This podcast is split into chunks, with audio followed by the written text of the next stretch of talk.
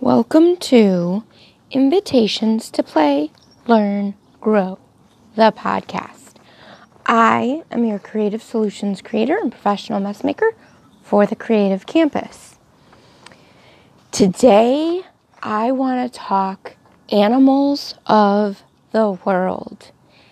Animals is one of my favorite topics to introduce to kids of actually a wide range of ages. But I've also found over the years that it is a favorite activity to engage, or topic, I should say, to engage in for children. They get excited about learning about animals.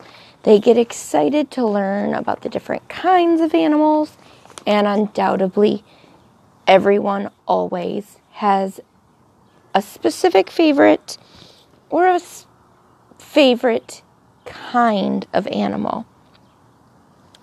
So, I want to share some tips, tools, inspiration, and activities for you that can help you build and engage in learning about this broad topic. So, a tip for getting started with exploring animals. Animals, as I said, is a very wide topic. There are many different kinds of animals, and you can explore animals that way. You can do it as a long term study project where you break each type of animal down into a study session. But I want to encourage you to start your learning by asking questions. Ask questions that spark interest in learning more. So ask questions that get, get kids excited. Ask questions that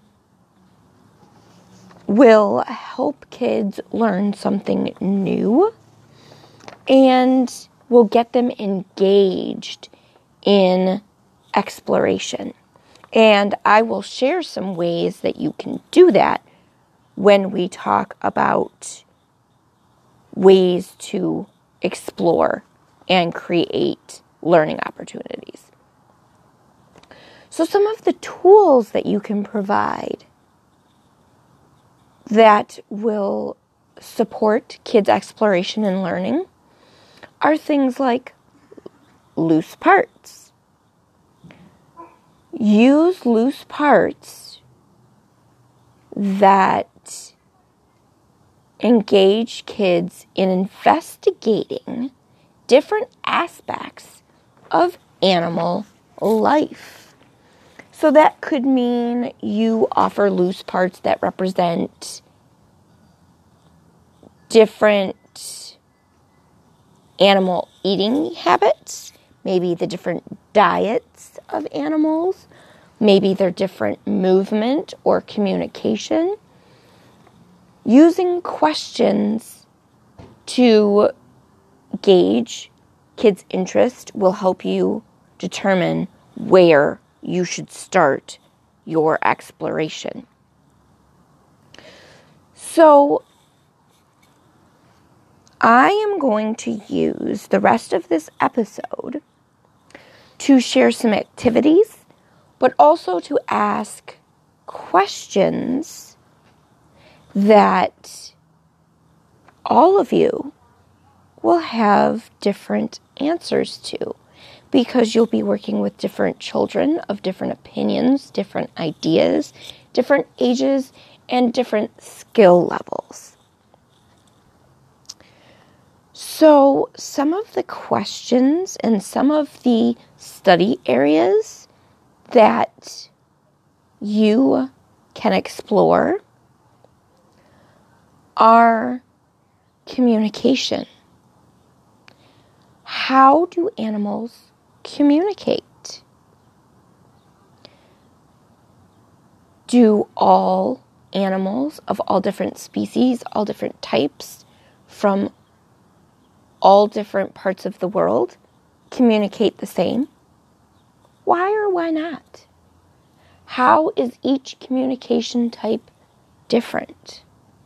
Can you decode the way that different animals communicate? So you could explore how birds communicate, how bears communicate, how sea animals communicate. And a pretty fun one would be how dogs communicate. A sub subject like dogs can be divided up by the different types of dogs. Are wolves a part of dogs? Maybe. Do dogs and wolves communicate the same way? I bet they have some similarities in the way that they communicate. So, communication will be a study area of interest you can contrast the way that animals communicate with how people communicate. Do animals have an equivalent of human words? That would be an interesting way to decode different kinds of animal communication. Sea animals is another multifaceted category of animals that you can explore as well. How do they communicate? Do all sea animals communicate the same way? Can you copy different animals' form of communication?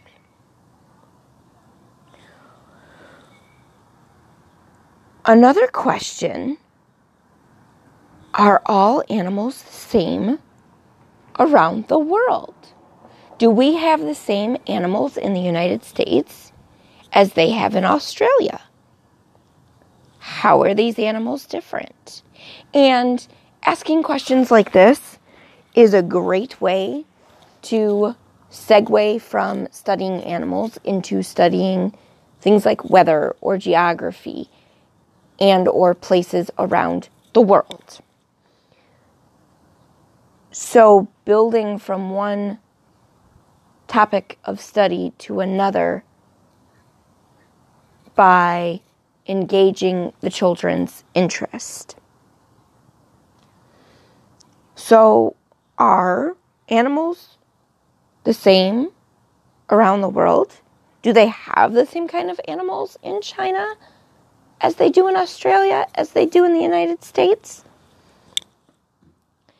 That could be a great investigative and graphing exploration. Another great question to ask that would engage critical thinking and gross motor is do animals all move the same. How are they the same? How are they different?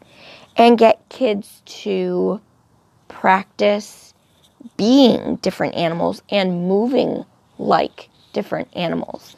There is a song out there that gets kids to move like different kinds of animals, and uh, it used to be one that I used to use quite often.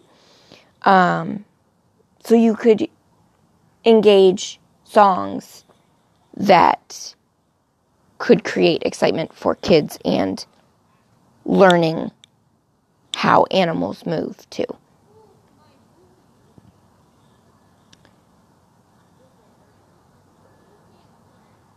Do all animals have the same body parts? Again, here we go with connecting different areas of study in how do animals move, connecting it to are all animals' bodies built the same? And this is a great way to explore the structures of animals' bodies, but also to engage art by getting kids to reconstruct animals and expanding their vocabulary by getting them to learn and name different body parts of different animals.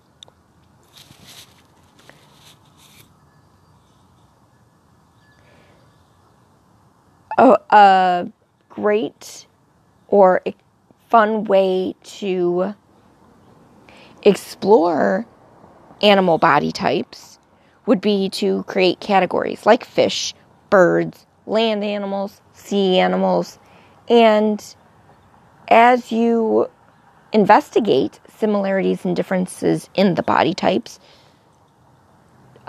categorize them or divide them up by how they're the same and how they are different. So, those are some fun questions that you can ask that engage kids in a exploration of animals that ties in different skills, different areas of learning. So I hope you have fun with those questions and the activities that you create around those questions. But I want to provide you with a few extra activities that I thought would be fun, and I think you and the children in your lives will find fun as well.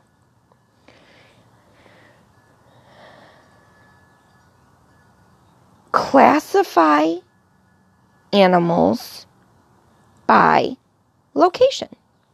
So, animals that live in the jungle, animals that live in the desert, or animals that live in Arctic locations. You can use the questions that we talked about earlier to learn about these animals. But then you can create their habitats. So you can create under the sea habitats for things like turtles or starfish or octopi or sharks or any number of animal that is of interest. You can create a play experience for desert animals. And how do desert animals survive? How do they live in a hot, dry environment? How are their survival tactics different than animals that live in the jungle. And so you can build, recreate animals like birds or reptiles or fish or mammals of many different kinds using loose parts and artistic materials. You can explore the jungle, the desert, and areas under the sea through sensory activities as well. So, creating activities that use sand to represent the desert or water and plants to represent under the sea, or tree parts and leaves and vines that represent the jungle. You can create dramatic play experiences to build your own versions of these places and go on make believe adventures through the eyes of the animals that live in these places. You can also explore the homes and eating habits of these animals. So, if you were an animal of the desert or the jungle or the Arctic, what kind of a home would you have? What would it be made of?